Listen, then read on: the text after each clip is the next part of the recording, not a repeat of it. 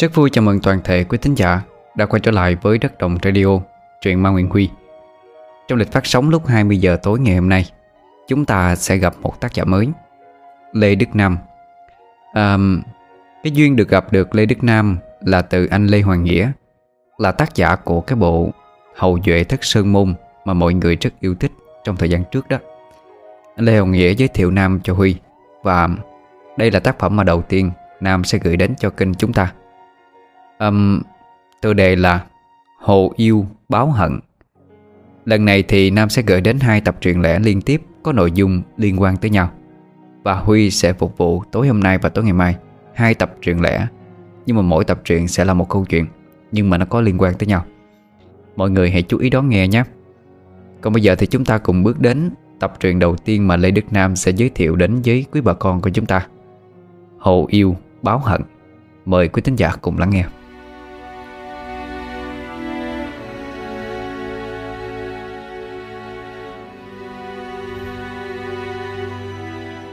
Đó là câu chuyện mà tôi tận mắt chứng kiến các cuộc hành pháp của những đạo sĩ tài ba. Đó cũng là lần để lại dấu ấn trong cuộc đời của tôi tại Phú Quốc.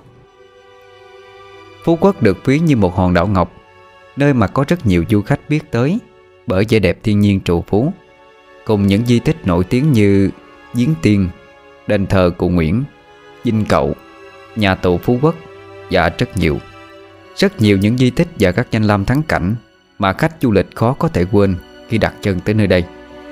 Tuy nhiên, có lẽ không phải ai cũng đều biết đến những điều huyền bí trên hòn đảo ngọc này.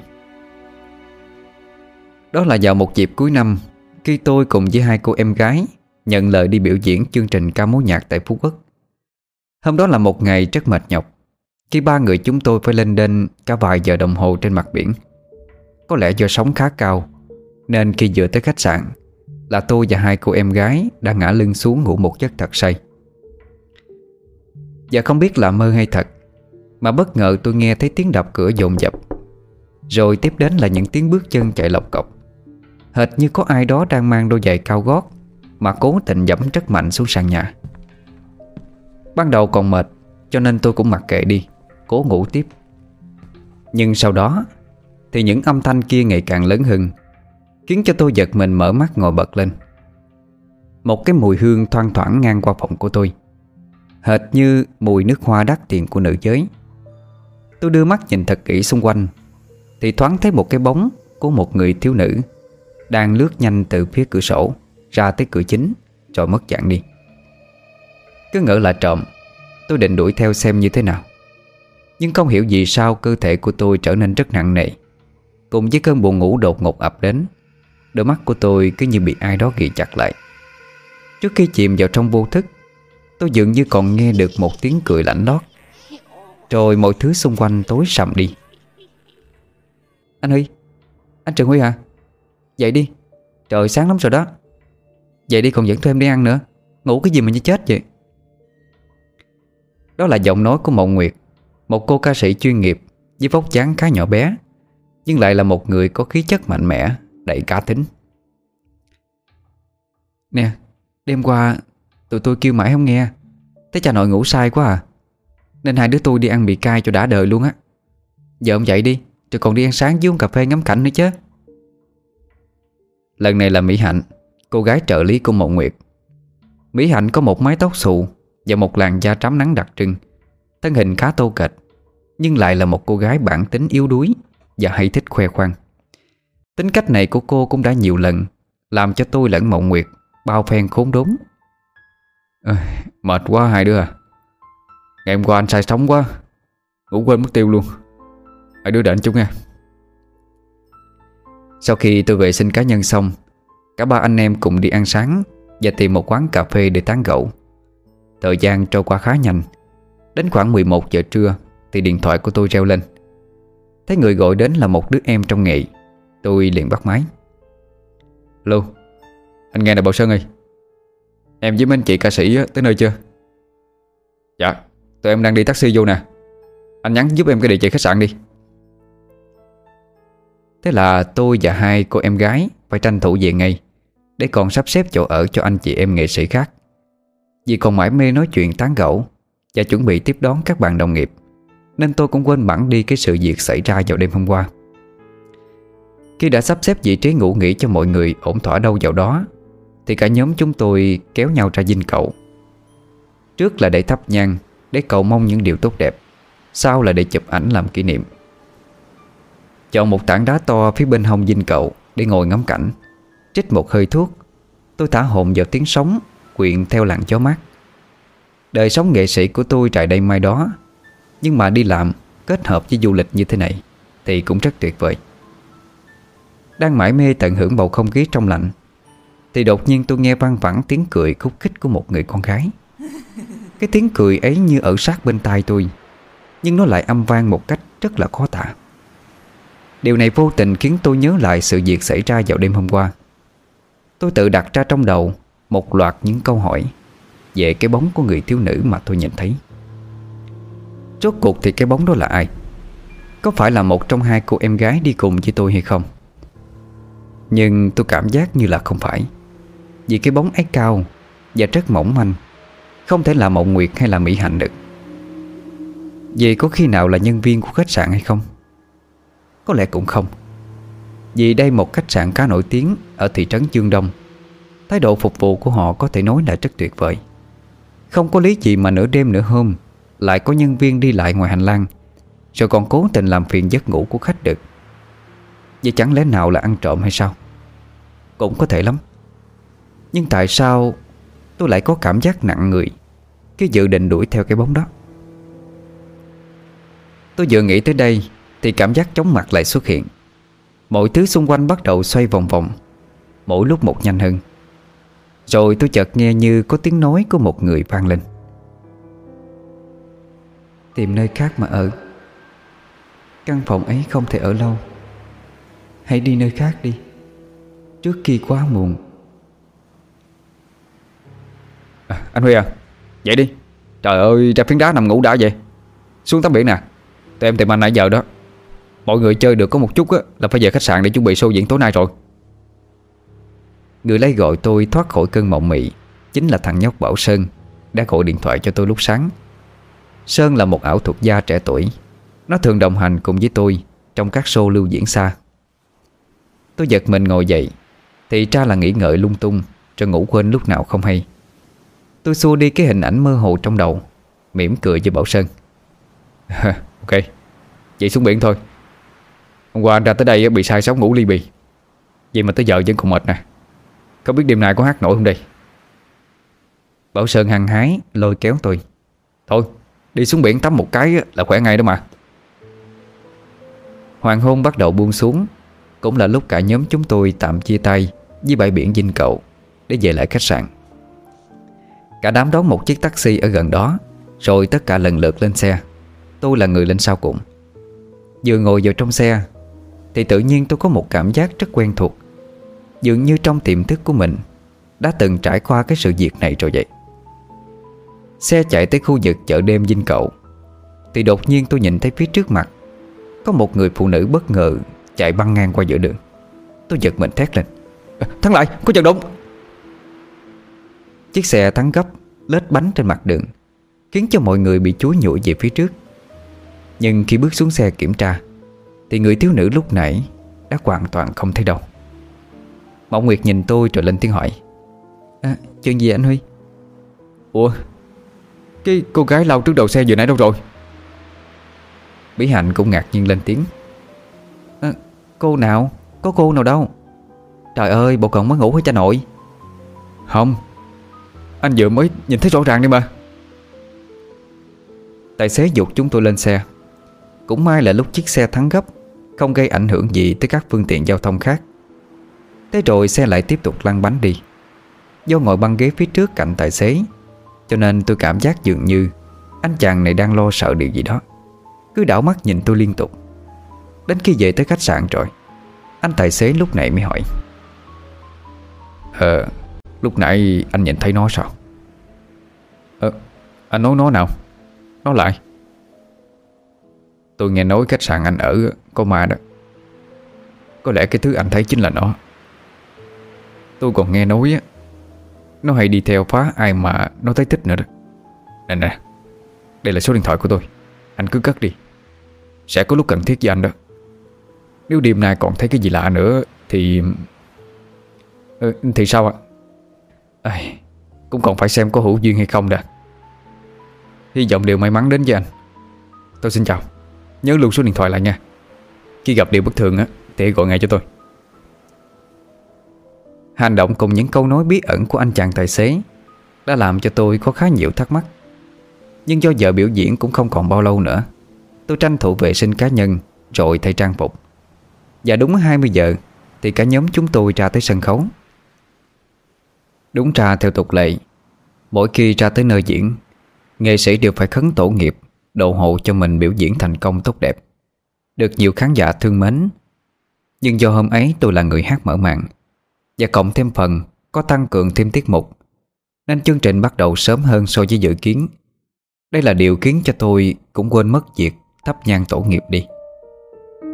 Tôi cứ nghĩ là không sao, vì thiết nghĩ việc khấn sinh là do tấm lòng thành kính, có hay không đốt nhang cũng chẳng sao. Nhưng không phải như vậy.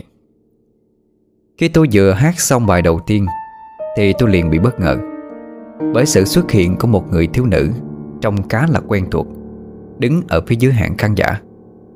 Cô nàng mặc một bộ đầm dài màu đỏ, vóc dáng mảnh mai, cộng thêm mái tóc đen mềm mại, còn đôi mắt thì dường như rất vô hồn khi nhìn tôi. Ngay lúc tôi vừa định giới thiệu ca khúc kế tiếp thì cô ấy chợt nở ra một nụ cười rất bí hiểm, khiến tôi choáng váng trong giây lát. Và dường như có một ma lực nào đó từ ánh mắt cô nàng phát ra khi nhìn tôi. Cả người tôi trở nên mơ hồ nhẹ bẫng đi, rồi tôi không còn biết gì nữa cả.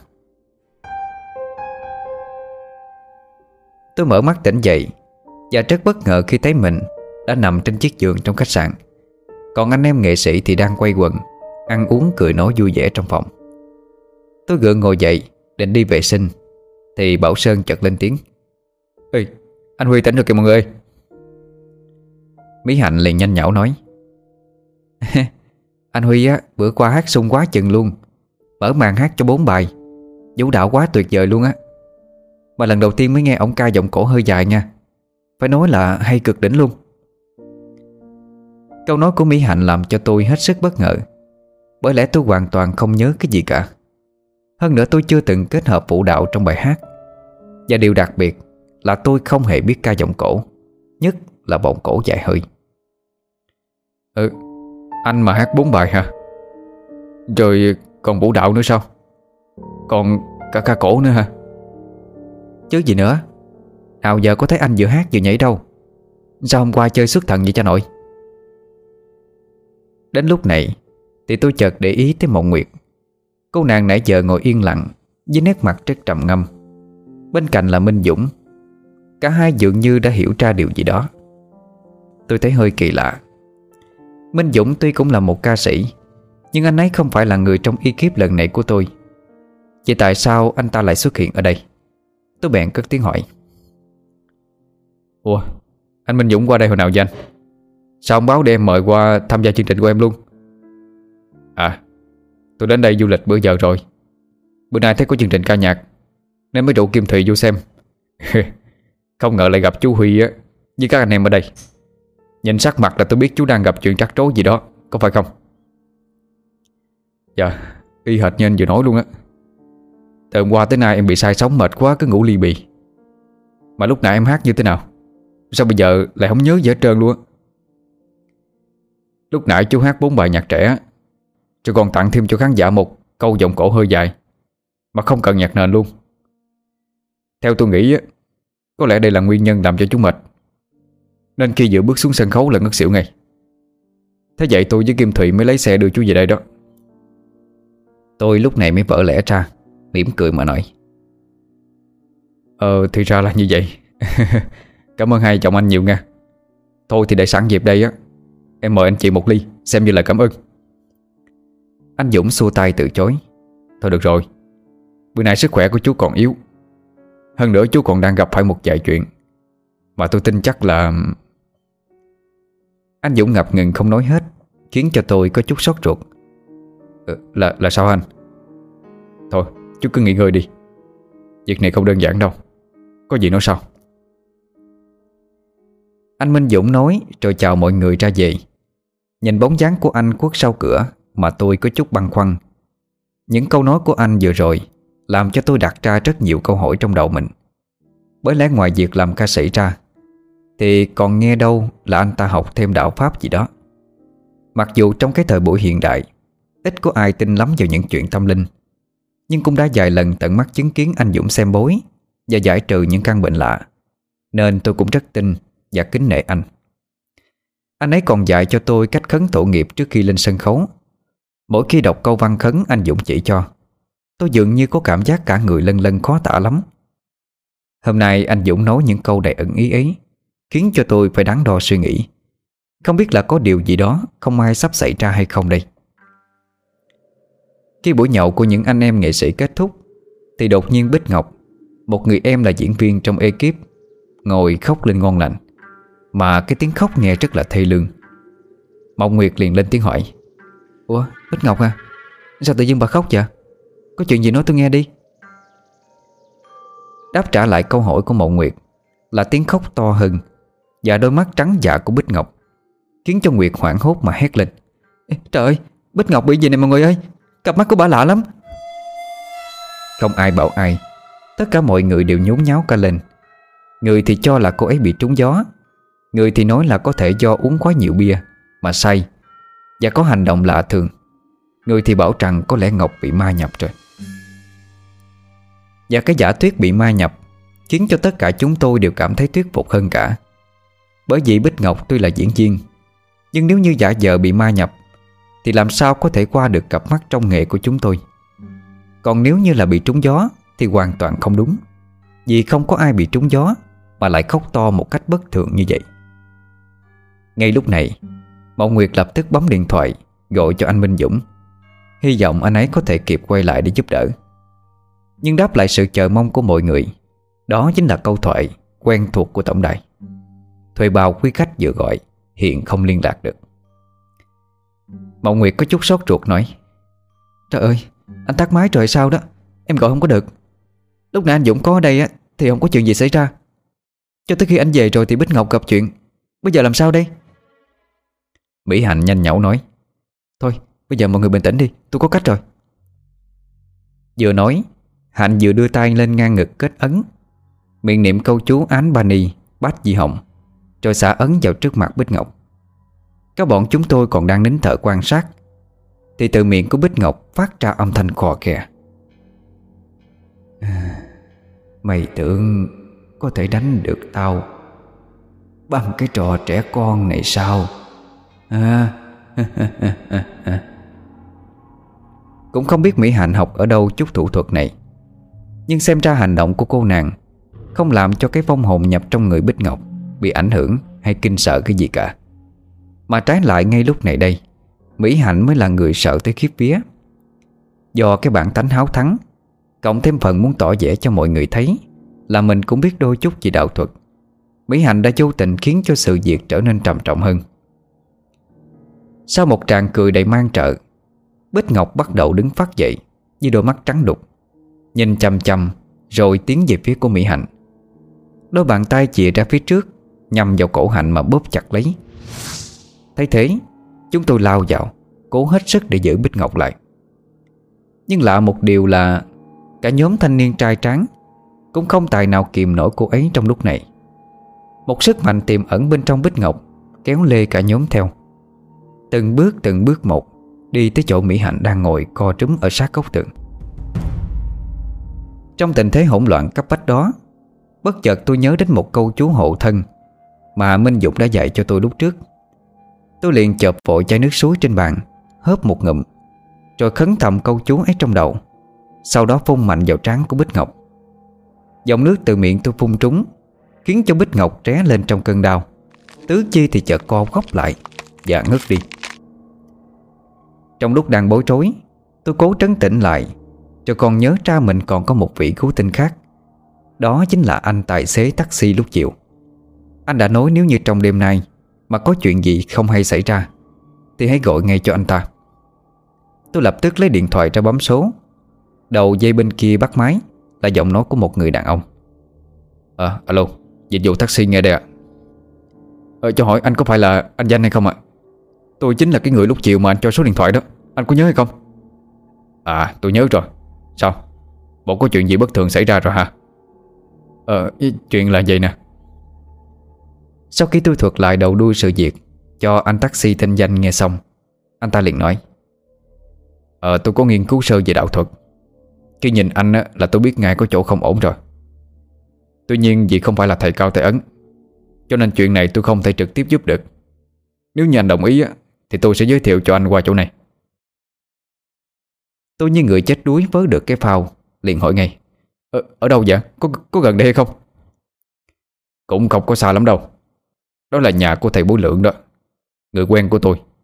Bây giờ tôi sẽ gọi hẹn ông ấy trước, rồi sang đón anh sau nghe. Dạ, vậy tôi đợi anh. Cảm ơn anh trước nghe. Anh tài xế cướp máy đi. Không lâu sau thì tới đón và chở chúng tôi tới nhà ông thầy Lượng mà anh ta đã nói kia.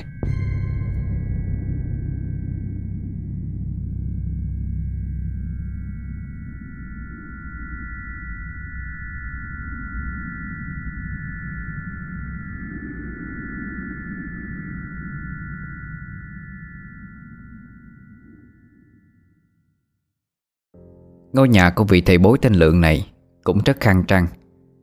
Vừa bước vào bên trong, tôi liền cảm thấy giống như một cửa hàng bán đồ phong thủy hơn là nhà để ở. Vì từ phía trước cho đến tận sau nhà đều trưng bày các tượng Phật, tượng Thánh, các loại pháp khí cùng vô số loại đá quý mà người ta vẫn thường dùng trong công việc thờ cúng. Theo sự chỉ dẫn của anh Danh, tôi bước lên lầu 2 là nơi ở và sinh hoạt của thầy Lượng.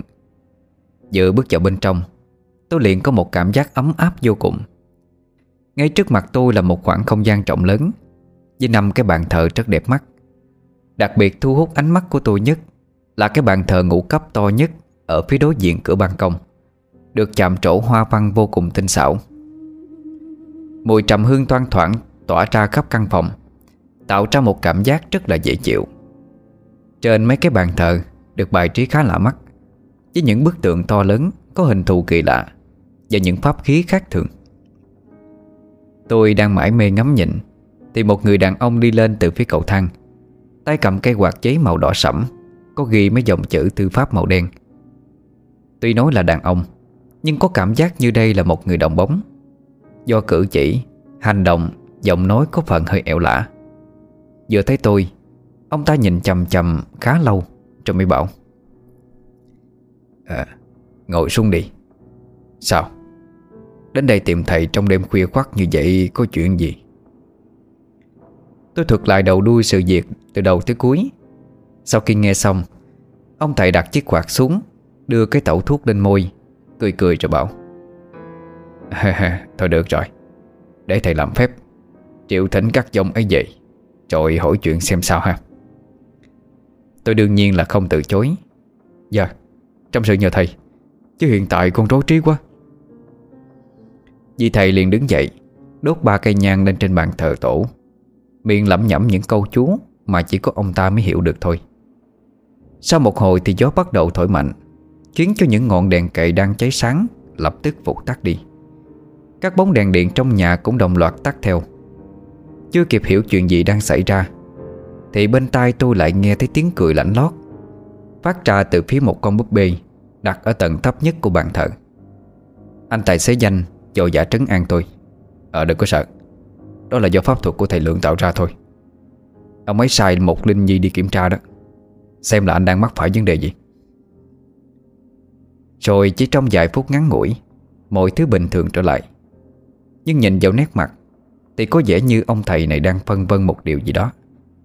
Lau những giọt mồ hôi đang lăn tăn trên trán, thầy Lượng tự tốn nói: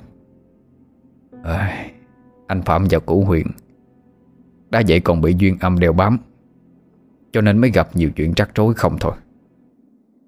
Cái dòng nữ này đã theo anh từ nhiều đời kiếp rồi, chứ không phải mới đây đâu. Nếu như mà không giải quyết sớm đó thì nó sẽ tới phá gia đình của anh, người thân, cả bạn bè của anh luôn đó. Vợ nó hung dữ lắm rồi, đã trở thành quỷ, rất là khó trị. Nghe tới đây tôi hoàn toàn sửng sốt. Vì quả đúng như lời ông thầy đã nói, tình duyên của tôi có phần hơi lận đận. mà gần đây lại công việc không được thuận lợi. Mọi thứ xung quanh dường như đang tuột dốc một cách rất bất bình thường. Vậy cái con quỷ đó đó, nó muốn gì ở con ạ? Thì nó muốn anh theo nó về thế giới bên kia, đang làm quỷ chung với nó. Không, con không muốn đâu. Con không muốn chết sớm như vậy. Xin thầy hãy giúp con chứ. Thôi được rồi, tôi hành đạo chỉ mục đích là để cứu nhân độ thế, chẳng lẽ lại thấy chết không cứu sao? Tôi vậy đi, nếu như anh đồng ý đặt tiền tổ để tỏ lòng thành thì sáng mai tôi làm lễ cúng giải duyên âm cho là xong. Dạ, trong sự nhờ thầy. Mà thầy ơi, tiền tổ là bao nhiêu mới được ạ? Bình thường tôi lấy 50 triệu, nhưng anh là người quen của cậu Chanh đây, tôi lấy giá rẻ cho. Anh đặt 25 triệu là được rồi. Nghe tới số tiền tôi hơi lo lắng. Dạ thầy ơi, mong thầy xem xét lại giùm cho. Con là nghệ sĩ nghèo, trong một lúc thì lấy đâu ra số tiền ấy để cúng? Hơn nữa... Thôi, chắc giá 20 triệu đó, không có bớt được nữa đâu.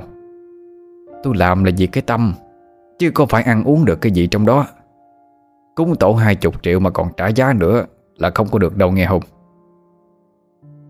Dạ, hiện giờ con không có tiền mặt sẵn ở đây. Hay là để sáng mai con vay mượn của bạn bè coi sao, có được không ạ? Thôi cũng được, nhưng mà bây giờ anh đặt lên bàn thờ 1 triệu trước đi, xem như tiền hoa quả, tiền tấm lòng, rồi ngày mai qua đây đặt lại số còn lại. Thấy anh khó khăn tội nghiệp tôi mới lên tiếng vậy, chứ cỡ như người khác dù có năn nỉ cũng chưa chắc tôi bằng lòng giúp cho đâu. Sau khi hoàn tất thủ tục, tôi ra về với suy nghĩ cũng khá an tâm vì đã có cao nhân giúp đỡ. Tôi nghĩ nếu như bỏ ra 20 triệu mà đổi lấy được sự bình an thì cũng là một cái giá rất đáng. Về tới khách sạn, tôi liền thuật lại câu chuyện cho mọi người nghe. Rất mừng là hầu hết ai nấy cũng đồng lòng, sẵn sàng quyên góp để cho tôi có đủ số tiền mặt 20 triệu. Lúc này tôi mới thấy cái tình nghĩa bạn bè đồng nghiệp trong cơn hoạn nạn của anh chị em nghệ sĩ nó mới quý giá làm sao. Mậu Nguyệt có vẻ hơi thận trọng, lên tiếng giải bày. Mà khoan đã, anh Huy à, em biết là anh đang rất nóng lòng để giải chuyên âm, nhưng mà theo em nghĩ đó, mọi chuyện không có đơn giản như vậy đâu. Anh nên xem xét lại đi, để tránh cái việc tiền mất tật mang. Đáp trả ngụ ý của Mậu Nguyệt là giọng nói cay cú của Mỹ Hạnh. Trời ơi, chị muốn tốn tiền thì để em. Anh Trương Huy may mắn lắm á, mới gặp được cao nhân giúp đỡ. Mình mà bỏ qua cái cơ hội này, lỡ ông thầy đó giận không giúp nữa thì có mà chết luôn á. Ý kiến của Mậu Nguyệt nghe qua thì cũng khá hợp lý, bởi lẽ xét theo cách hành pháp của ông ta thì có thể tạm cho là một người thầy giỏi, nhưng mà quan trọng là giỏi trên phương diện gì thì tôi chưa biết mà thôi. Nhưng câu nói của Mỹ Hạnh cũng có phần đúng. Nếu như vì sự nghi kỵ làm phật lòng ông thầy Bố Lượng đó, thì biết đâu ông ta tự ái mà trở mặt, khiến cho mọi chuyện càng trở nên tồi tệ hơn. Đã lỡ phóng lao rồi thì phải theo lao thôi. Cộng thêm sự ủng hộ nhiệt tình của anh em trong ekip, tôi cũng đành chấp nhận liều một phen thử xem sao. Sáng hôm sau, mọi người còn đang say ngủ thì bị đánh thức bởi tiếng la thất thanh từ Bích Ngọc. À, cô tôi dậy. Mọi người vội vàng chạy qua phòng hỏi han. Nè, chuyện gì Ngọc? Sao la thất thanh vậy em? Ở trên giường, Bích Ngọc ngồi bật dậy với che mặt xanh rợn, rồi cô đưa hai tay ôm ngực thở lên hổn hển. Đợi cho tới khi bình tĩnh trở lại, Ngọc mới kể cho chúng tôi nghe về cơn ác mộng mà cô ấy vừa mới trải qua. Trong mơ, Ngọc thấy mình đang đi diễn ở một bữa tiệc của một gia đình khá giả. Cùng đi với Ngọc còn có nhóm kịch nối và mấy anh chị bên vũ đoàn. Đang ngồi uống nước chơi trong sân của nhà chủ tiệc thì cả nhóm thấy bên kia đường có một cô gái trẻ, chỉ chừng hơn 20, đang đứng dưới gốc đa. Cô gái có mái tóc xõa dài ngang qua khỏi gối, gương mặt thì rất là đẹp, nhưng có điệu hơi ma mị. Ngọc mới buột miệng khen tóc cô gái kia đẹp. Cô ta mỉm cười nhìn lại, rồi từ trong khóe mắt, khóe miệng của cô ta chảy ra những dòng máu đen ngòm. Hai chân thì bước về phía trước một cách cứng ngắc kỳ dị.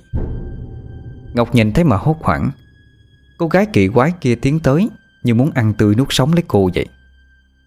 Ngọc vừa định kêu cứu thì đột nhiên xung quanh không còn một bóng người nào cả. Cả căn nhà tiệc lúc nãy đã quá thành một bãi tha ma. Sau đó còn xuất hiện thêm bóng dáng của hai người đàn ông cao to, nhìn không rõ mặt mũi, bận bộ trang phục kiểu cổ trang, tay họ cầm theo hai sợi xích dài nung đỏ. Ngọc sợ quá mới hét toáng lên, và cũng là lúc cô tỉnh mộng, thấy mọi người chạy ào vào trong phòng của mình. Mọi người chúng tôi nghe xong câu chuyện, có người dường như có vẻ không tin lắm về lời kể liêu trai của Ngọc. Riêng tôi thì hiểu được cái cảm giác sợ hãi, và tôi tin vào câu chuyện này, bởi vì chính bản thân tôi cũng vừa có giấc mơ tương tự. Tôi đưa tay lên xem đồng hồ, đã hơn 7 giờ sáng. Quán cà phê Điểm Tâm ở phía đối diện khách sạn cũng tấp nập người ra vào. Nhóm chúng tôi quyết định kéo nhau ra ăn sáng, uống cà phê, rồi sẽ sang nhà ông thầy Lượng để cùng cúng giải duyên âm như dự kiến. Đi tới nơi, chúng tôi đứng ngoài cửa bấm chuông, đợi gần 15 phút mới có người ra. Mỹ Hạnh vừa ấm ức chuyện khi nãy bị Mậu Nguyệt sửa lưng trong quán ăn, vì cô ấy cứ tài lanh nhắc nhở tôi mua trái cây nhang đèn cho thịnh soạn để làm lễ vật cúng kiến, lại thêm phần hơi khó chịu vì phải đứng chợ. Mỹ Hạnh tỏ vẻ cau có ra mặt. Làm cái gì mà lâu dữ trời vẫn biết nữa, đáng lẽ phải có người trực ở ngoài cửa để đón khách mới đúng chứ. Bực bội ghê à. Mỹ Hạnh chưa nói hết câu thì trong nhà có người bước ra. Dạ mời anh chị vô. Giờ này thầy tôi mới luyện phép xong nên đã phiền anh chị đợi hơi lâu, anh chị thông cảm nghe. Nói rồi người đạo đồng liền đưa cả nhóm chúng tôi lên trên phòng thờ để gặp ông thầy Lượng. Hôm nay ông ta mặc một bộ trang phục nhìn rất sặc sỡ, chiếc áo đạo bào có màu vàng chanh theo hình rồng phụng, trên đầu thì đội thêm cái mấn to có đến rất nhiều viên ngọc sáng, cộng thêm cái mùi nước hoa nồng nặc từ người ông ta tỏa ra, làm cho những người đi cùng với tôi tròn xoe hai mắt ngạc nhiên. Vừa nhìn thấy cả nhóm chúng tôi, thầy Lượng đã lên tiếng. Đã chuẩn bị lễ xong rồi, bây giờ anh hãy thắp nhang và đặt 20 triệu lên bàn thờ đi, rồi bần đạo mới làm phép cho anh được. Quan trọng là anh phải thành tâm, càng thành tâm càng tốt. Sau khi đặt tiền tổ lên cái dĩa sứ trên bàn thờ, theo lời hướng dẫn, tôi ngồi ngay vào tấm thảm phía trước bàn thờ. Ông thầy bắt đầu cầm một thanh kiếm đồng kết bằng chỉ đỏ, miệng đọc chú liên hồi. Rồi ông ta bất ngờ hớp một ngụm nước trong cái bình bạc ở trên bàn, phun thẳng vào người tôi. Những điệu múa uốn éo tiếp theo đó của ông Lượng làm cho tôi cảm thấy khá hài hước, xém chút thì bật cười. Một lúc sau ông thầy ngồi đối diện với tôi, rồi dùng một tấm vải đỏ che lên đầu mình, bắt đầu lắc lư, cất cái giọng ẻo lả nói: Ta là thánh cô giáng thế, xuống đây theo lời thỉnh cậu để giúp cho con tiêu trừ được duyên âm. Ta sẽ dẫn cái dòng nữ này về cung của ta để làm tỳ nữ, mà trả lại sự tự do cho con. Cái giọng nói nheo nhẽo cất lên từ ông thầy Lượng làm cho cả nhóm chúng tôi không che giấu được nỗi sự hoang mang. Người này đưa mắt nhìn người kia với vẻ bối rối, dường như hiểu được suy nghĩ của chúng tôi. Một tên đạo đồng của ông thầy liền lên tiếng giải thích rằng đây là thánh cô về dựa vào xác thầy Lượng để giúp tôi giải trừ duyên âm và tà khí đeo bám theo. Chỉ một lúc sau, người được cho là thánh cô kia liền đứng phát dậy, rồi múa mai lung tung, vừa múa vừa hát bằng cái ngôn ngữ chẳng ai hiểu được. Sau đó tự nhiên tôi có cảm giác như mọi thứ ở trước mặt đang xoay vòng vòng theo điệu múa mỗi lúc một nhanh của thánh cô kia. Đôi mắt tôi bắt đầu mờ dần đi rồi chìm vào giấc ngủ. Kèm theo đó là những âm thanh hỗn tạp, như thể 2-3 người cùng nối lên một lúc bên tai. Hãy đi về phía mặt trời mọc, ở đó sẽ có thiện duyên đến với con. Tìm nơi khác mà ở đi, căn phòng ấy không thể được. Hãy đi nơi khác trước khi quá muộn. Mày tưởng là có thể đánh được tao bằng cái trò trẻ con này sao? Chúng mày rồi sẽ phải chết hết. Rất nhiều câu nói và những hình ảnh quái dị dần dần hiện ra. Tôi có cảm giác như đang không còn làm chủ bản thân được nữa.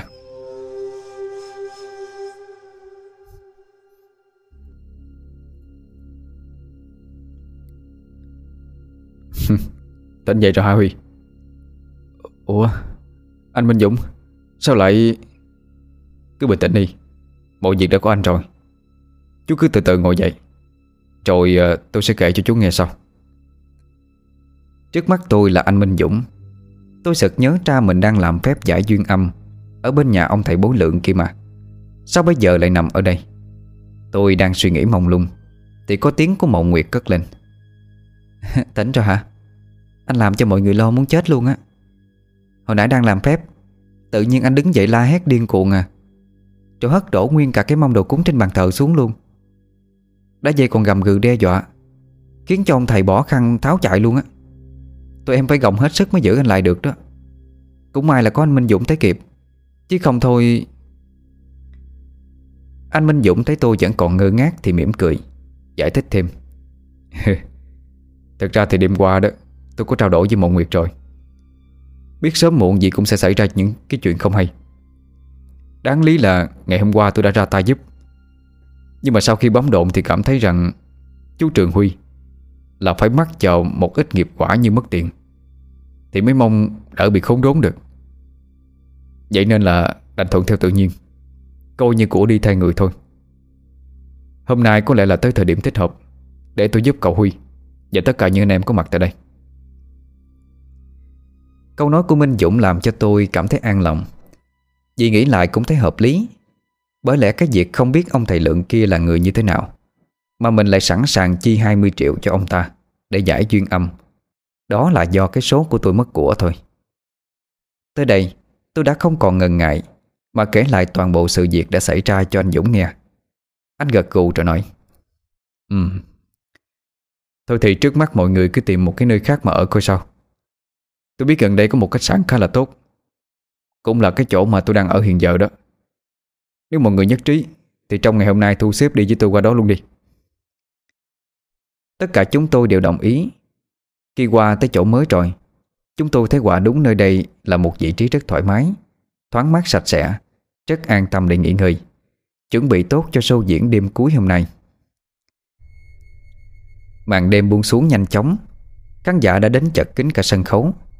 Trước khi kéo màn, Minh Dũng có trao cho tôi một sợi dây chuyền bạc, dặn dò thật kỹ là hãy luôn đeo bên mình.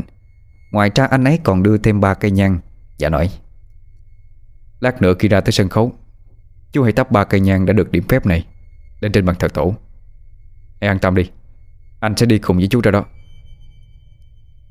Nghe anh nói như vậy, tôi hoàn toàn vững dạ. Tất cả mọi người đều có mặt đầy đủ tại sân khấu. Tôi cũng làm đúng nghi lễ, đó là thắp nhang và khấn nguyện. Cứ ngỡ rằng sẽ không có vấn đề gì, nhưng khi 3 cây nhang vừa được cắm lên thì đột nhiên Bích Ngọc ngã ngang ra ngất xỉu đi. Minh Dũng thấy vậy bèn nhanh chân bước lại phía cô, tay bắt ấn, miệng đọc mấy câu chú gì đó trong miệng, rồi thổi một hơi thật mạnh, làm cho Ngọc mở to đôi mắt, ngồi bật dậy. Ai cho ngươi nhập vào xác của người ta? Hãy đi ngay đi, đừng để ta mạnh tay đó. Lời của Minh Dũng vừa dứt thì người Bích Ngọc trung lên rồi ngã ra phía sau. Tuy sự việc diễn ra nhanh chóng, nhưng cũng thu hút một vài khán giả hiếu kỳ tới coi. Tôi chưa biết phải xử trí sao thì Mậu Nguyệt đã lanh lẹ lên tiếng. Dạ mấy anh chị, đợt này đang tập kịch bản thôi ạ. Cô bác ra phía trước đi, sắp tới giờ biểu diễn rồi đó. Ít phút sau, chương trình cũng bắt đầu theo đúng giờ quy định. Tôi được sắp xếp hát ở tiết mục thứ 3. Vừa chuẩn bị bước ra sân khấu thì tôi liền tái mặt đi, đứng chết chân tại chỗ. Vì lẫn khuất ngay phía dưới hàng khán giả lại là sự xuất hiện của người thiếu nữ bí ẩn đêm hôm qua. Như đã quan sát nhất cử nhất động từ phía đằng xa, Minh Dũng âm thầm tiến lại sát bên cô gái ấy. Phía bên trong hậu trường, chị Kim Thùy nhẹ nhàng lên tiếng trấn an tôi. Nó không làm được gì em đâu, đừng có sợ. Cũng ngay lúc này, sợi dây chuyền bạc đang đeo trong người tôi bỗng nhiên ấm lên, và không biết từ đâu mà cảm giác tự tin đột ngột ùa về. Tôi bước ra sân khấu, thể hiện những ca khúc của mình. Sáng ngày hôm sau, tất cả anh chị em nghệ sĩ chia tay đảo Ngọc để về lại Sài Gòn. Chỉ còn 3 người ở lại là tôi, Mậu Nguyệt và Mỹ Hạnh. Theo như lời anh Minh Dũng nói, tôi đang mắc phải một mối thù truyền kiếp với một vong hồn. Còn cái duyên âm mà gã thầy bói kia nói, đó chỉ là lời ngụy biện để ông ta lừa thu phí của tôi thật cao mà thôi. Mậu Nguyệt không có show diễn khác nên cũng muốn ở lại giúp đỡ tôi. Mỹ Hạnh vì thế cũng đành ở lại theo.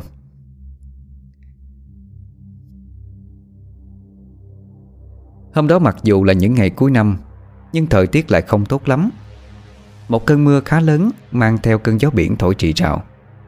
Mưa từ lúc sáng sớm cho đến trưa vẫn chưa dứt. Mậu Nguyệt pha một bình trà nóng đem ra. Cả nhóm cùng ngồi quay quần bên nhau trò chuyện. Anh Minh Dũng mồi một điếu thuốc rồi bắt đầu nói: Sở dĩ anh kêu tụi em ở lại đây đó là vì sự an toàn của cậu Huy. Đêm qua anh đi thiếp và biết được nguyên nhân cốt lõi của cái mối thù truyền kiếp mà Huy nó đang phải gánh. Tôi nghe vậy thì vội vàng hỏi ngay: Nó như thế nào anh? Còn ông thầy bố nhận của em 20 triệu đó, bây giờ thì phải làm sao đây? Như anh đã nói rồi, đó là do vận mạng của em phải mất một số tiền quan như vậy. Hãy xem cái việc này là may mắn vì vẫn còn giữ được tính mạng. Ông thầy kia chẳng qua là do bị che mắt nên ông ấy mới lầm tưởng con quỷ áo đỏ đi theo em thôi. Kỳ thực là nó không muốn ám hại em đâu, mà cái thứ muốn lấy mạng của em lại là một thứ khác. Mỹ Hạnh tỏ vẻ bức xúc, nhanh nhẩu cắt lời: Vậy tại sao con quỷ đó lại đi theo anh Huy vậy? Phải chi mà nó có ở đây em xách đậu nó lên nó mì gối liền. Nó đã bị anh thu phục rồi, đang nhốt ở trong cái bình ngay bên cạnh em đó. Vừa nghe tới đó, Mỹ Hạnh lập tức nhảy xổm lên giường, mặt mày tái mét run rẩy nói: Trời ơi, anh bắt được nó rồi hả? Sao không đánh cho tan hồn luôn đi, để đây làm gì nữa? Minh Dũng cũng không cười nữa mà nghiêm túc nói: Hành đạo thì phải biết lấy nhân đức làm nền tảng. Con quỷ này đã ở sẵn trong căn phòng mà Huy thuê từ lâu rồi, do hợp duyên cho nên mới đi theo. Tuy là phá phách nhưng dẫu sao nó cũng đã giúp cậu ta thoát chết ít nhất là một lần rồi. Tôi nhớ lại chuyện của Bích Ngọc nằm mơ thấy thì liền hỏi: Vậy tại sao cái con ma nữ áo đỏ đó là hiện ra trong mơ hù dọa Bích Ngọc vậy anh? Có thể là ma nữ này thích em, mà nó cũng biết tâm ý của Bích Ngọc với em, cho nên mới hiện ra hù dọa cho bỏ ghét vậy thôi. Mỹ Hạnh vừa định nói tiếp cái gì đó thì tôi lên tiếng chặn đầu ngay, vì sợ con nhỏ vô duyên này lại nói ba cái chuyện tào lao. Hạnh em ra mua giúp anh ly cà phê nha. Hạnh không cam tâm lắm nhưng cuối cùng vẫn đứng lên đi. Lúc này tôi mới quay qua giục anh Minh Dũng kể tiếp về chuyện mối thù truyền kiếp và ông thầy bố Lượng kia. Anh nói cái mối thù của tôi thì phải bắt nguồn từ câu chuyện của kiếp trước. Nhấp một ngụm trà, trích một hơi thuốc thật sâu, anh mới bắt đầu kể.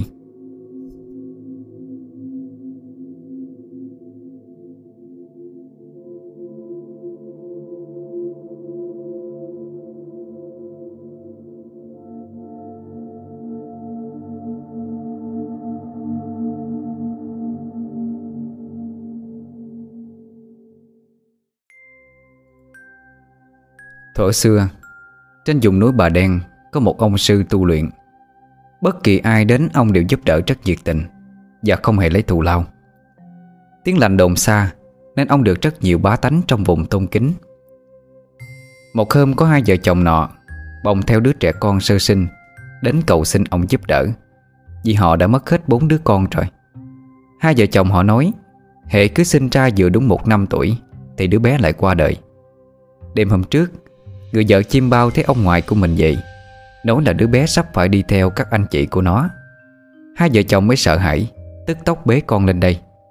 Sư biết được sự tình, lúc này mới mở lời: Ta biết rồi, đó là nạn mẹ tranh, cô không cần nói thêm. Hai vợ chồng cứ ở lại đây đêm nay đi. Đêm đó, sư ông ra tay bắt cái bông ma nữ mẹ tranh kia xong thì làm lễ quy y cho đứa trẻ, bảo rằng đứa trẻ này có duyên căn nên khi tròn 3 tuổi hãy cho nó lên đây tu. Nhưng mãi đến năm 9 tuổi, hai vợ chồng họ mới dẫn đứa trẻ lên núi mà tìm sư ông. Kể từ đó đứa bé được ông dạy dỗ rất nhiều điều, từ đạo đức cho đến đạo thuật. Thấm thoát lại cũng hơn 10 năm trôi qua. Một hôm sư ông già gọi đồ đệ của mình lại và căn dặn: Ta nay đã già lắm rồi, có lẽ cũng sắp phải đi xa. Điều ta trăn trở bấy lâu nay là ở con. Ngày xưa nếu như con được gửi lên đây từ lúc tròn 3 tuổi thì có lẽ đã không có điều trăn trở này. Nhưng thôi, dẫu sao cũng là ý trời. Nay ta để lại cho con một cuốn bí kíp do sư phụ ta truyền lại, trong đó có những lời sấm tiên tri. Con hãy dùng nó vào những việc có ích. Nói xong, sư ông nhắm mắt xuôi tay. Cậu bé ngày nào giờ đây đã là một thanh niên cao to khỏe mạnh. Sau khi an táng cho thầy một cách chu toàn, anh ta vẫn ở lại am để tiếp tục tu hành.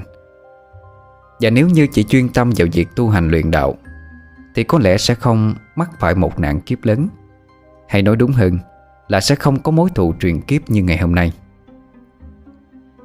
Ngày hôm đó anh chàng kia sau khi tụng kinh buổi sáng xong thì ra sân luyện võ. Từ ngoài cổng có một cô gái đi vào. Cô nàng đứng trước mặt anh chàng chắp tay hành lễ, cho bảo rằng muốn xin ở lại am vài hôm để tìm người thân bị thất lạc. Vốn dĩ có tâm từ bi nên anh chàng nhận lời ngay, mà không hề hay biết mình đang đối mặt với một con hồ ly đã tu luyện ngàn năm. Khi ở trong am, anh chàng này đem lòng yêu cô gái đó. Điều gì đến cuối cùng cũng đến. Anh hùng khó qua ải mỹ nhân. Anh chàng đã phạm sắc giới với cô gái ngay tại đây. Sợ mọi người xung quanh đàm tiếu, anh ta cùng ả hồ ly cùng nhau xuống núi và tìm đến nơi khác để sinh sống. Từ ngày trời núi đi, sức khỏe của anh ta càng lúc càng suy giảm, bởi đã bị con hồ ly kia hút dần nguyên khí. Người và yêu ở cùng nhau thì âm thịnh dương suy là điều sớm muộn thôi. Dù cảm nhận có điều bất ổn xảy ra, nhưng chàng trai vẫn không thể nào nhìn ra được nguyên do. Cho đến ngày rằm tháng 7, tức là chỉ vài tháng sau, khi cùng với người yêu xây dựng tổ ấm, cảm thấy sức khỏe đã quá yếu, anh mới chợt nhớ ra cuốn bí kíp mà sư phụ truyền lại cho mình trước lúc lâm chung. Anh vội vàng lật nó ra. Ở ngay trang đầu tiên đã thấy có ghi mấy dòng chữ: trăng rằm tháng 7, đệ tử tìm ta. Đôi lời ghi nhớ xa tận chân trời, gần ngay trước mặt. Hồ ly xuất hiện, sức khỏe yếu dần, nguyên khí tổn hao. Khuyên lơn đệ tử làm ngay điều này. Lật trang 63, tìm con đường sống. Như bừng tỉnh ngộ, anh chàng đã tìm ra được nguyên nhân cốt lõi. Thì ra người mà mình chung sống bấy lâu nay lại chính là một con hồ ly đội lốt người. Thế nên anh ta mới âm thầm mài sẵn một cái mũi tên, đợi cho lúc ả hồ ly dậy là sẽ ra tay diệt trừ. Nhưng do tức giận và quá vội vàng, anh chàng kia quên không lật trang 63 ra như lời căn dặn, để biết được cách triệt hồ yêu là như thế nào. Cho nên anh chàng đã bị nó đả thương và bỏ mạng đi. Kể tới đây, Minh Dũng còn nói anh nhìn ra được chàng trai trong câu chuyện trên chính là tiền kiếp của Trương Huy. Còn con hồ ly kia, lúc bấy giờ tu vi của nó đã mạnh hơn xưa rất nhiều, cho nên mới trở về tìm tôi để trả thù. Nghe anh Minh Dũng nói ra nguyên nhân khiến cho mình bị dính vào mớ rắc rối mấy ngày qua, mà tôi bủn trũng hết cả tay chân. Vì những tình tiết trong câu chuyện chàng trai tu hành với con hồ ly ấy, tôi có cảm giác rất thân quen, dường như mình đã trải qua từ rất lâu rồi. Tôi còn đang ưu tư suy ngẫm thì một tiếng cười the thé vang lên. Cái thằng bán ly cà phê này bị tôi dụ. Mua được ly cà phê á, mà không có tốn tiền. Thì ra đó là Mỹ Hạnh. Cô ấy đang hí hửng khoe chiến tích vừa lừa gạt được ai đó để có một ly cà phê miễn phí. Tôi và Mậu Nguyệt thì thấy bình thường, vì cái cô này thường hay gạ gẫm những người nhẹ dạ mà lấy đó làm trò vui. Thế nhưng khi nhìn sang Minh Dũng, chợt thấy ánh mắt anh ấy đang nhìn chăm chú vào Mỹ Hạnh như thể dò xét điều gì. Tôi liền lên tiếng giải bày. À, con nhỏ này nó vậy đó anh ơi. Nó hơi khùng khùng, thích chọc ghẹo người khác á, mà được cái là nó sống rất nghĩa khí á. Đáp lại câu nói của tôi chỉ là một chữ ừ phát ra từ phía Minh Dũng. Rồi anh thở dài không nói thêm gì. Như hiểu được ẩn ý nào đó của chồng mình, chị Kim Thùy nói: À, thế bây giờ chúng ta uống trà tiếp đi để nguội đó. Chắc con hồ ly kia sẽ không đến đây bây giờ đâu. Lát nữa hết mưa, nhóm mình sẽ ra đền thờ cụ Nguyễn tham quan và chụp hình nha. Vừa dứt lời thì đèn trong phòng bỗng nhiên vụt tắt đi. Kim Thùy liền nhanh chân bước ra, nhìn ra cửa rồi quay trở vào nói là do sấm chớp cho nên mất điện. Thấy căn phòng tối om, chúng tôi mới lấy điện thoại ra, bật đèn pin lên. Lúc này thì cả đám mới tá hỏa, vì Mậu Nguyệt không còn trong phòng nữa. Cứ nghĩ rằng cô ấy vào trong nhà vệ sinh nên tôi lên tiếng gọi: "Mậu Nguyệt à, em đâu rồi?" Không có tiếng trả lời. Ngoài trời vẫn mưa như trút nước. Cả căn phòng đôi trọng trải, chỉ còn chút ánh sáng của mấy cái điện thoại được phát ra. Mỹ Hạnh nhanh chân định bước vào nhà vệ sinh kiểm tra thì lập tức bị Minh Dũng đưa tay cản lại: "Đi đâu đó cô gái? Bên trong tối thui thôi, coi chừng mấy con ma nó hù đó nha.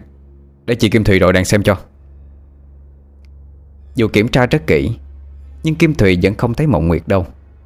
Tôi bắt đầu thấy hoang mang tột độ, vì từ trước khi mất điện, rõ ràng Mậu Nguyệt vẫn ngồi ở bên cạnh tôi, còn Kim Thùy thì ngồi sát với cánh cửa ra vào. Vậy thì khả năng Mậu Nguyệt đi ra bằng cửa chính là không thể được. Cửa sổ rất là bé, càng không thể nào chui qua lọt. Vậy thì cô ấy hiện đang ở đâu chứ? Tâm trạng của tôi lúc này cũng rối bời. Minh Dũng vẫn giữ nét mặt bình thản như không có chuyện gì, khiến cho tôi có phần hơi khó chịu. Một làn gió lạnh lạnh thổi vào gáy làm cho tôi nổi hết da gà lên. Quay sang phía Mỹ Hạnh thì phát hiện cô ta đang nở một nụ cười rất ma quái. Ánh mắt cô đăm chiêu chứa đầy oán hận, nhìn chăm chăm vào Minh Dũng đang mải mê ngồi bấm điện thoại và hút thuốc. Bất chợt Mỹ Hạnh rút ra một con dao thái, nhắm thẳng hướng Minh Dũng mà đâm thật mạnh một nhát. Dũng dường như biết trước sự việc, liền tung một cú đá đáp trả vào mặt Hạnh, khiến cho cô bật ngửa ra sau. Nhanh như cắt, Kim Thùy lao tới khóa chặt tay Mỹ Hạnh lại. Minh Dũng một tay bắt ấn, một tay vỗ mạnh xuống đất, khiến cho Hạnh tré lên trong cơn giận dữ. Tiếp đó là một tràng cười mang trợ bỗng nhiên vang lên: "Tụi mày giết tao đi, còn có Mậu Nguyệt kia cũng sẽ chết theo tao thôi. Giết đi, giết tao đi." A Di Đà Phật. Thiện tài, thiện tài. Cổ nhân có câu: làm bất cứ điều gì thì cũng đều phải nghĩ tới hậu quả của nó. Ngươi đã làm quá nhiều việc ác rồi, hãy quay đầu hối cải đi trước khi quá muộn. Mặc kệ lời khuyên của anh Dũng, Mỹ Hạnh quay sang nhìn tôi với ánh mắt đầy căm phẫn. Chính là nó đã tước đi quyền làm người của tao. Tao phải trả thù. Lúc này chúng tôi mới biết thì ra đó chính là con hồ ly tinh năm xưa trở về nhập vào xác của Mỹ Hạnh, cốt yếu chỉ để trả thù. Dù chỉ với một chút ánh sáng nhạt nhòa của đèn pin điện thoại, nhưng tôi vẫn nhìn thấy rất rõ đôi mắt của Hạnh. Giờ đây chúng chỉ còn hai cái tròng trắng thôi. Gương mặt của cô thì biến dạng, dài thòn ra, khóe miệng chìa ra hai cái răng nanh, kèm theo đó là một dòng máu đỏ nhiễu dài xuống tới cằm. Tôi mất bình tĩnh hoàn toàn vì lo sợ những giọt máu trên miệng của Mỹ Hạnh là của Mậu Nguyệt. Nếu vậy thì cô ấy chắc chắn là đang lành ít dữ nhiều rồi. Kim Thùy ở một bên vẫn đang dùng hết sức khóa chặt thân xác của Mỹ Hạnh lại, còn Minh Dũng thì bắt đầu đọc vang lên những câu chú bằng tiếng Phạn. Căn phòng trong phút chốc ấm dần lên, và điều đặc biệt là đôi tai của anh Dũng đang phát sáng ra. Ánh sáng ấy cứ từ từ lan tỏa khắp cơ thể của anh. Rồi bất thình lình, có một người từ trong bóng tối lao ra, trên tay cầm theo thứ gì đó. Tôi bất giác hô to: "Chị Thùy, cẩn thận!" Người đó chính là Mậu Nguyệt. Cô ấy bất ngờ xuất hiện từ phía sau lưng, tay cầm theo cái bình nước siêu tốc, đập mạnh vào đầu Kim Thùy. Mỹ Hạnh cũng lợi dụng cơ hội đó vùng vẫy thoát thân. Hai cô gái nhanh chóng tung cửa tháo chạy ra bên ngoài. Tôi theo phản xạ định đuổi theo, nhưng anh Dũng đã cản lại: "Huy à, đứng lại. Em có đuổi theo á thì cũng không kịp đâu. Nhưng mà hai đứa nó... Bây giờ việc cần làm á là lo cho Thùy trước đã." Tôi nhìn lại, thấy Kim Thùy đang quằn quại trong cơn đau đớn. Dũng nhanh chóng sơ cứu cho chị ấy rồi đưa tới bệnh viện. Khi Kim Thùy đã ổn định, Minh Dũng gọi nhờ một người thân từ An Thới chạy vô bệnh viện chăm sóc cho vợ, rồi sau đó cùng tôi chạy xe máy đến đền thờ cụ Nguyễn. Đến đây thì mưa cũng đã ngừng rơi. Minh Dũng lấy từ trong cốp xe ra một cái áo đạo sĩ mặc vô rồi nói: "Sợ gì anh dẫn chú ra đây đó là vì hôm nay vắng người, cho nên về hành pháp."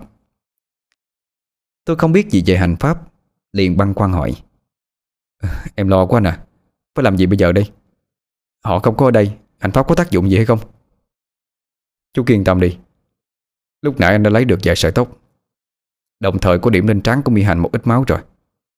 Bây giờ muốn xác định hai cô gái này đang ở đâu thì không hề khó đâu." Ngay lập tức, anh Minh Dũng trong cái áo đạo bào liền trở thành một người đạo sĩ. Anh bắt đầu lập đàn và thi triển đạo thuật của mình. Minh Dũng lấy ra từ trong túi xách treo trên xe một chiếc ly, rồi bảo tôi cầm lấy nó. Sau đó anh dùng cái vật dụng hình tròn có họa tiết rất lạ mắt, bên trong còn có một cây kim đỏ. Anh đọc chú thì cây kim đỏ cũng bắt đầu xoay như một cái la bàn. Còn chiếc ly tôi đang cầm trên tay thì cũng theo đó mà rung lên. Qua một lúc, như đã xác định được đúng vị trí của hai cô gái, Minh Dũng mới bảo tôi: Hai đứa nó đang ở cách đây không xa. Bây giờ chú em mày phụ anh vài việc để dàn trận bắt con hồ yêu đó nha. Trước tiên là cắm nhang lên hết đi Huy." Vừa nói, anh ấy vừa đưa cho tôi một bó nhang đã được đốt lên. Tôi dạo quanh khu đền thờ, cắm hết những cây nhang vào trong các bát hương. Khi quay lại thì anh Dũng đã làm xong mọi thứ. Lúc này anh lấy ra một thanh kiếm gỗ đưa cho tôi rồi nói: "Căn cơ của chú em khá lớn đó. Hãy giữ lấy thanh kiếm này để phòng thân. Nếu như một lát nữa hồ yêu kia có tấn công thì dùng nó mà ứng chiến. Còn bây giờ anh sẽ làm phép để mà trục nó về đây." Nói rồi, anh Dũng lấy ra hai đạo bùa đốt lên và niệm chú. Một cơn gió lớn thổi ngang qua, mang theo những tràng cười lanh lảnh. Đó chính là Mậu Nguyệt và Mỹ Hạnh. Nhìn bộ dạng của họ bây giờ thật là không bình thường một chút nào. Trên tay mỗi người đều cầm một con dao, từng bước một tiến lại gần phía chúng tôi. Tiếng cười ma quái cùng với nét mặt biến dạng của hai cô gái làm cho tôi muốn chết khiếp đi. Tôi nhìn qua bên cạnh, thấy anh Dũng vẫn còn đang niệm những câu mật chú, kết hợp với việc vẽ những chữ bùa vào trong không khí. Bất thình lình anh quay sang bảo tôi chìa mũi kiếm ra, hướng về phía hai yêu nữ. Tôi lập tức làm theo. Từ trong thân kiếm đột ngột phát ra một tia sáng, phóng thẳng tới, ngăn bước tiến của hai ả hồ yêu. Anh Dũng chỉ chờ có như vậy, nhanh chóng phóng những lá cờ vào người chúng, rồi ra hiệu cho tôi chạy nhanh vào trong trận pháp đã được bố trí từ trước. Nhưng tôi chưa kịp chạy đi thì hai sợi dây thừng màu trắng từ tay của Mộng Nguyệt và Mỹ Hạnh bất ngờ túm lấy tôi rồi siết mạnh. Thế vậy, Dũng kêu lên: "Hãy dùng thanh kiếm chém vào dây thừng đó đi." Vừa đưa kiếm lên định chém thì Mộng Nguyệt mở miệng ra nói: "Anh Huy à, hãy buông kiếm xuống đi. Em đang cứu anh mà. Thằng thầy Pháp đó dùng đạo thuật lừa mình đó." Minh Dũng gào lên: "Đừng để tà ma dụ dỗ, dùng kiếm chém mạnh vào sợi dây đó, ngay đi." "Không, anh làm vậy là giết em đó." Tôi biết câu nói này không phải là của Mậu Nguyệt, mà là của ả yêu tinh trong thân xác cô ấy. Bởi lẽ dùng kiếm gỗ chém vào dây thì làm sao chết người được. Nghĩ như vậy, tôi dứt khoát chém một nhát thật mạnh vào hai sợi dây thừng. Tiếng thét đau đớn vang lên. Chỗ dây thừng bị kiếm gỗ chặt trúng, bắn máu văng tung tóe ra. Thì ra đó chính là cái đuôi của hai ả hồ yêu đã hóa thành. Tôi không chần chừ, chạy nhanh vào bên trong trận pháp. Còn Minh Dũng thì lập tức rút ra một chiếc gương đồng, chiếu thẳng vào hai con yêu nghiệt, khiến cho bọn chúng ôm người mà quằn quại lên. Nhận thấy thời cơ đã tới, anh ấy cũng chạy ngay vào trong trận pháp và tiếp tục dùng chiếc gương đó ném thẳng vào người của hai ả yêu tinh. Ngay lập tức, hai làn khối đen được thoát ra từ hai thân thể của Mỹ Hạnh và Mộng Nguyệt. Hai làn khối ấy hòa quyện vào nhau, tạo ra hình thể y như một con rắn độc, phóng thẳng về phía Minh Dũng. Rất may là anh ấy đã nhanh chân né tránh được sang một bên, đồng thời lấy ra một đạo bùa ném vào làn khối, khiến cho nó tan biến vào không trung. Tưởng chừng như đã kết thúc, nhưng khi anh em chúng tôi định đỡ hai cô gái dậy thì ông thầy Bối Lượng không biết từ đâu xuất hiện ra. Ông ta mặc bộ đồ màu tím, gương mặt trang điểm rất đậm, cất cái giọng nói ẻo lả quen thuộc: "Chàng ơi, tôi đi kiếm hai người quá chừng đó. Quá ra là đang ở đây hả? Hồi nãy chứng kiến hai anh đẹp trai đánh tà ma, làm cho tôi khâm phục quá trời luôn á. Minh Dũng nhìn ông ta một hồi rồi nói: Vậy sao? Cứ tưởng là bị giận vì cái chuyện tôi xen vào việc làm ăn của bà đó chứ. Chàng ơi, đâu có đâu. Thấy anh tài giỏi vậy tôi bội phục lắm luôn. Bây giờ vậy đi, bổn đạo cô ta mời các vị đi ăn ha. Tôi nghiêng đầu hỏi: Bổn đạo cô sao? Tôi mời mọi người đi ăn. Suy nghĩ trong giây lát, anh Minh Dũng mới gật đầu đồng ý. Có lẽ chỉ đợi có bấy nhiêu. Khi anh ấy vừa xoay lưng đi thì tên thầy bói Lượng liền trút ra một cái lưỡi lê đâm vào lưng Minh Dũng. Sự việc xảy ra quá nhanh trước mắt, tôi chưa kịp thốt ra lời nào thì bịch một tiếng, ông thầy bói ẻo lả kia đã bị dính một cú hồi mã cước của Minh Dũng văng ra xa. Kim Thùy đúng lúc đó cũng từ đâu chạy tới, dùng một thế võ khóa chặt tên thầy bói lại, rồi dán ngay một lá bùa lên người của hắn ta. Con hồ yêu kia, lần này thì ngươi không thể thoát được đâu. Một lũ hèn, các người dám gạt ta sao? Con tiện nhân này, mày đã bị, không phải đang hôn mê hay sao chứ? Sao lại... Đó chỉ là một trò ảo thuật nhỏ nhoi để che mắt loại hồ ly ngươi thôi. Nếu như ta không làm như vậy thì ngươi đâu có xuất hiện lúc này. Được lắm, các ngươi không hổ danh là truyền nhân của mụ Hai Ngọc ở vùng núi Thất Sơn, nhưng mà còn yếu kém lắm so với ta đó. Ngay bây giờ hãy đền mạng cho hai phần hồn phách của ta đi. Nói rồi, con hồ yêu trong thân xác thầy Lượng hất một cú thật mạnh, làm cho Kim Thùy bị văng ra xa. Lá đạo bùa trên người của nó cũng bốc cháy thành tro bụi. Tôi nhanh trí chạy tới, dùng thanh kiếm gỗ chém thật mạnh vào vai con hồ yêu. Nhưng nào ngờ thanh kiếm bị gãy ra làm đôi. Thân xác thầy bói Lượng lúc này dường như trở nên rất cứng. Đừng có nóng lòng, để ta lấy mạng hai tên đạo sĩ quắt con này xong rồi sẽ tới lượt ngươi. Tôi bắt đầu tuyệt vọng, tưởng chừng như đã lâm vào bế tắc. Nhưng mà ta thì không bao giờ thắng chánh được.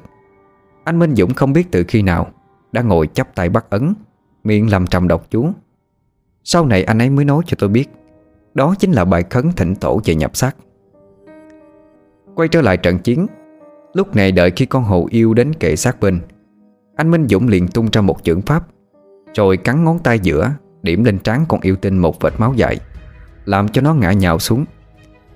Ánh sáng vàng dịu nhẹ thoát ra từ người Minh Dũng, làm cho con hồ yêu lúc này có phần khiếp sợ. Nó bắt đầu quỳ xuống van xin trong đau đớn. Từ miệng anh Dũng phát ra tiếng nói, nhưng mà lại thanh âm trầm bổng vang vọng, không giống như chất giọng bình thường của anh. Này hồ yêu, uổng công người tu luyện bao nhiêu lâu nay, đã tích góp được nhiều đạo hạnh, nhưng chỉ vì chút oán thù mà ngươi lại vướng vào nghiệp ác. Ta khuyên ngươi hãy mau sớm quay đầu hối cải đi. Hồ yêu quỳ phụ phục xuống, nước mắt lăn dài mà nói: Thưa thầy, con cũng muốn lắm chứ, nhưng vì bọn pháp sư đạo sĩ cứ đuổi cùng giết tận gia tộc hồ yêu của chúng con. Hơn nữa, kiếp trước tên này tu đạo mà phạm giới, chứ còn ra tay sát hại con, nên bây giờ con chỉ muốn báo thù thôi. Quan thường báo, bao giờ mới dứt đây? Mỗi sinh linh đều có nghiệp số riêng, đó cũng là ý trời đã định. Ngươi hãy nghe lời ta khuyên bảo, phóng hạ đồ đao, lập địa thành Phật. Hồ yêu ngửa đầu lên, cười chua chát. Thành Phật sao? Chẳng lẽ với bao nhiêu đây tội ác mà con có thể thành Phật sao chứ? Bất kể sinh linh nào cũng đều có cơ hội trở thành Phật cả. Quan trọng là họ có chịu buông bỏ tham vọng, oán thù, buông bỏ những cái xấu, cái ác hay không mà thôi. Nhưng buông bỏ làm sao khi con đã mắc quá nhiều nghiệp ác đây? Nếu ngươi đồng ý thì ta sẽ nhận ngươi làm đệ tử, dẫn về núi cho ngươi tu học. Chỉ cần ngươi thành tâm thì ắt hẳn ngày sau sẽ đắc. Lời khuyên bảo của tổ sư đang ứng xác Minh Dũng đã làm cho con hồ yêu thành tâm hối cải. Tà khí trong nó dường như cũng giảm dần đi. Một luồng khói trắng ngà thoát ra từ người ông thầy bói, cứ theo gió bay vút lên cao rồi biến mất đi. Minh Dũng đồng lúc cũng mở mắt ra, Ánh sáng vàng nhạt quanh thân cũng đã biến mất rồi. Có lẽ tổ sư đã xuất ra. Minh Dũng có phần mệt mỏi, lảo đảo đứng dậy. Chị Kim Thùy vội chạy tới một bên để dịu đỡ. Tôi thì chạy lại chỗ hai cô gái Mậu Nguyệt và Mỹ Hạnh vẫn còn đang nằm trên đất. Hai cô gái tuy đã tỉnh nhưng người vẫn lạnh ngắt, nét mặt xanh xao. Có lẽ đã bị một phần hồn phách của con hồ yêu nhập vào, làm hao tổn đi không ít sinh khí.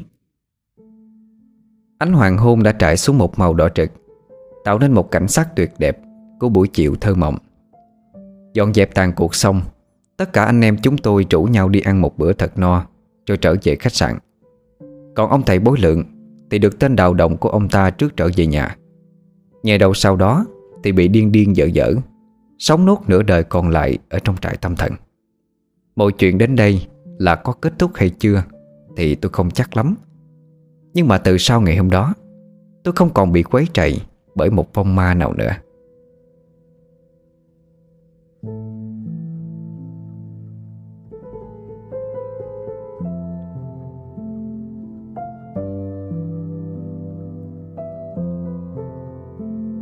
Quý thính giả vừa nghe xong truyện ngắn Hồ Yêu Báo Hận của tác giả Lê Đức Nam. Tối ngày mai lúc 20 giờ, mọi người hãy đón nghe tiếp tục một truyện ngắn thứ hai của Lê Đức Nam.